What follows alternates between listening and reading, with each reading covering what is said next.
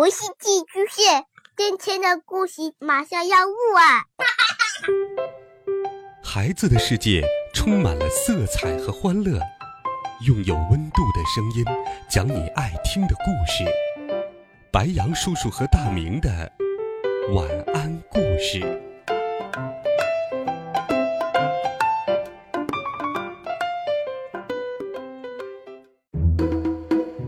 小朋友们、同学们，大家好。欢迎收听白羊叔叔讲故事。今天，白羊叔叔继续给你讲《西游记》的故事。上一回我们讲到，唐僧师徒四人路过了金兜洞，结果，唐僧、猪八戒、沙和尚被青牛精捉去了。孙悟空不敌青牛精，金箍棒也被收走了。他请来了托塔李天王和哪吒。结果哪吒也没有斗过青牛精。我们继续来听《美猴王》系列故事第十四册《勇斗青牛精》下。那魔王取出一个白森森的圈子，呼啦一下把六般兵器都套走了，慌得哪吒只好赤手逃走。哪吒十分懊恼。李天王分析说。讨不去的，恐怕只有水火了。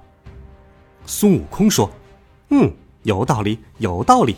啊，老孙上同华宫，请火德星君来烧那妖怪一场，捉了他。”孙悟空来到同华宫，把缘由说了。火德星君听了，当即点起本部神兵，驾着火龙火马来到金兜山下，与李天王等人相见。李天王说。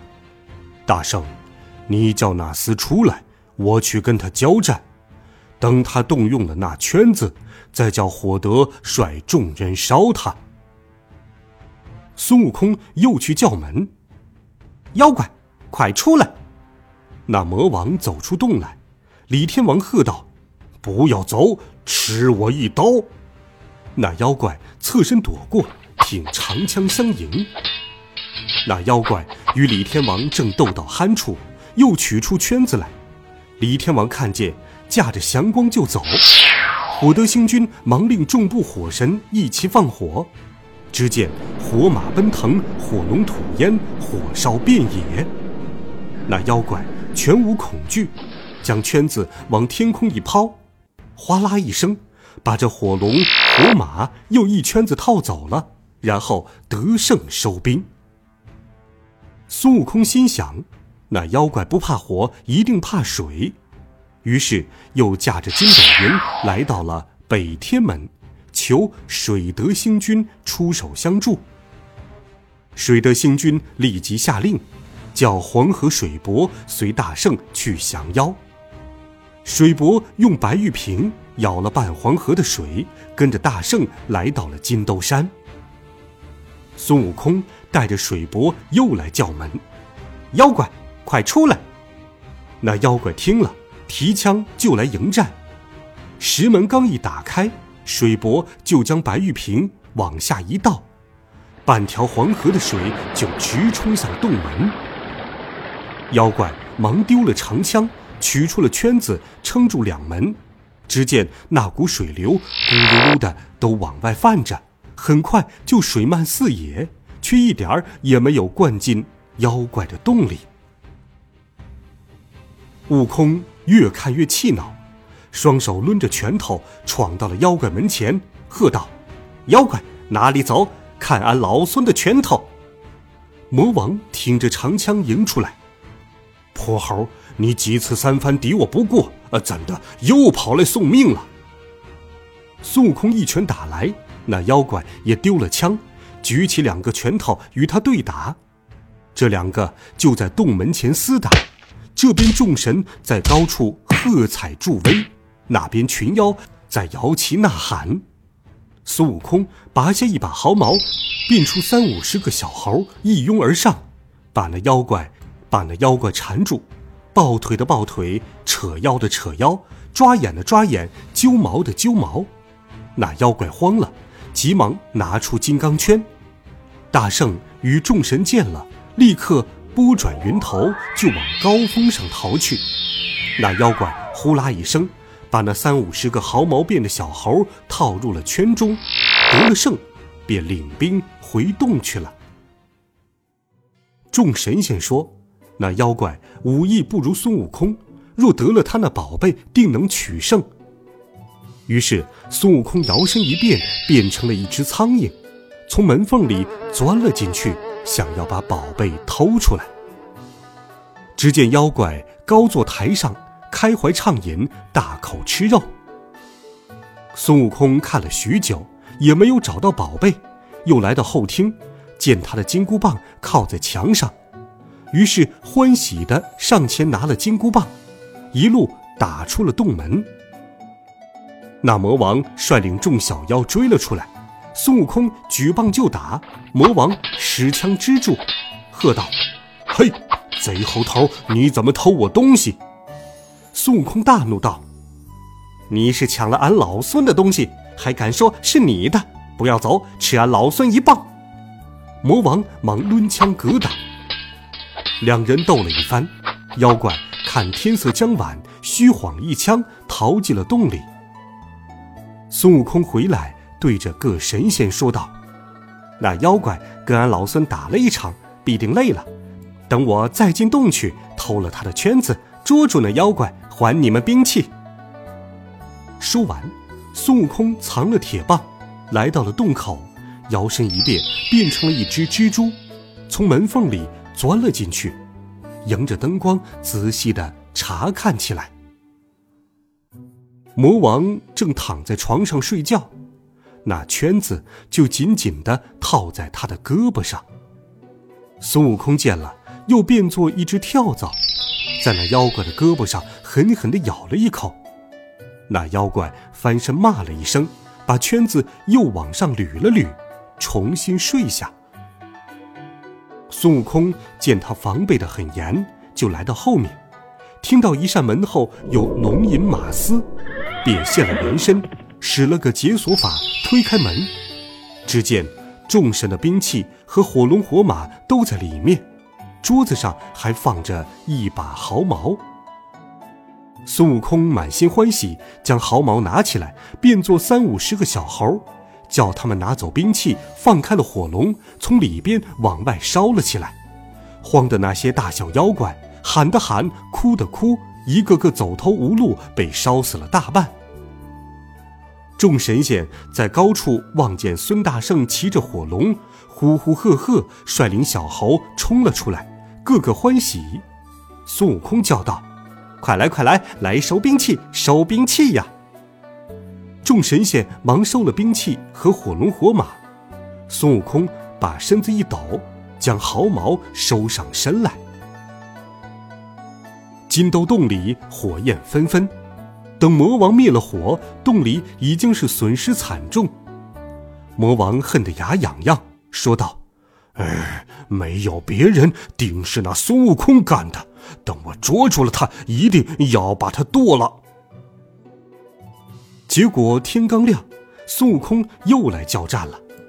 妖怪闻报，睁圆了双眼，挺着长枪，带了宝贝，冲出洞来，破口大骂。孙悟空喝道：“妖怪，少耍伎俩，还我师傅来！”话音未落，便劈头一棒打去。魔王举枪相迎，两个人正打着，众神仙也各使兵器，一拥而上。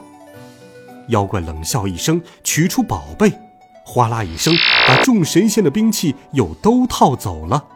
只有孙悟空躲得快，金箍棒才没有被收走。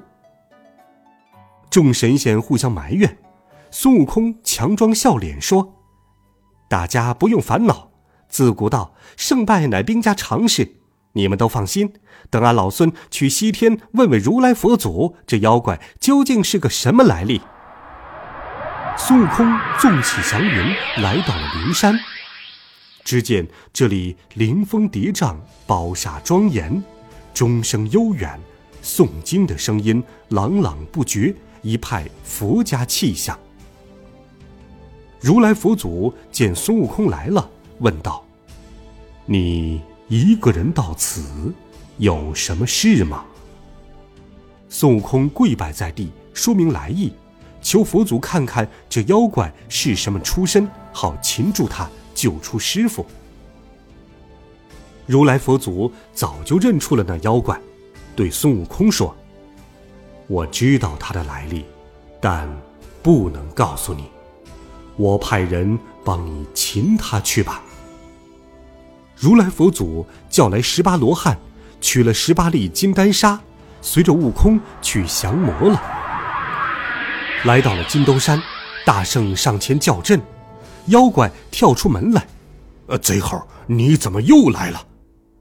孙悟空把妖怪引出洞口，众罗汉一齐抛下了金丹砂。那金沙像烟雾一样迷住了妖怪的眼睛，妖怪忙低头揉眼，一脚却陷进去三尺多深，慌得他拔出脚来取出圈子，呼啦一下套走了金丹砂。众神仙见罗汉们也奈何不了他，都一筹莫展。降龙伏虎二罗汉。对悟空说：“悟空，如来早有吩咐，若丢了金丹砂，叫你上离恨天兜率宫去找太上老君。”孙悟空听了，纵起筋斗云，直上南天门。孙悟空不顾道童阻拦，闯了进去，东张西望，只见牛栏边一个童子在打瞌睡，青牛不在栏里。孙悟空对太上老君大叫道：“老官老官牛跑了，牛跑了！”太上老君大惊道：“这孽畜什么时候走的？”那童子醒来，老君才知道，他因为偷吃了仙丹，已经睡了七天，那牛也已经走了七天。老君忙查看宝贝，发现金刚镯不见了。孙悟空说：“哼，原来是这件宝贝。”当年打了俺老孙头的就是他，你那青牛如今在下界张狂，不知套了我们多少东西。太上老君忙拿了芭蕉扇，和孙悟空一起驾着祥云来到了金兜山。悟空跳下云头，又高声喝道：“孽畜，趁早出来受死！”妖怪听了，提枪举宝，又出了门来。孙悟空纵身跳起。劈脸打了妖怪一个耳刮子，回头就跑。妖怪气急了，赶紧追了上来。只听高峰上有人叫道：“那牛儿还不回家，要等到什么时候？”那魔王抬头见是太上老君，心惊胆战地说：“ 这猴子怎么把我主人找来了？”老君念了个咒语，将扇子一扇。那妖怪就把圈子丢了过来，被太上老君一把接住，又一扇，那妖怪力软筋麻，现了本相，原来就是太上老君的青牛。老君告别了众神仙，跨在青牛背上，驾着彩云回到离恨天去了。孙悟空和众神仙一起打进洞里，各取了兵器。众神仙辞别大圣，回去复命了。孙悟空赶忙救出了唐僧、八戒和沙僧。他们三人后悔不听孙悟空的吩咐。四个人收拾好马匹行装，继续上路。欲知后事如何，且听下一回。子母河。好了，孩子们。这一集好听的故事，白杨叔叔就给你讲到这里，希望你能够喜欢。温暖讲述，为爱发声，每天都有好听的故事与你相伴。我们明天见，晚安，好梦。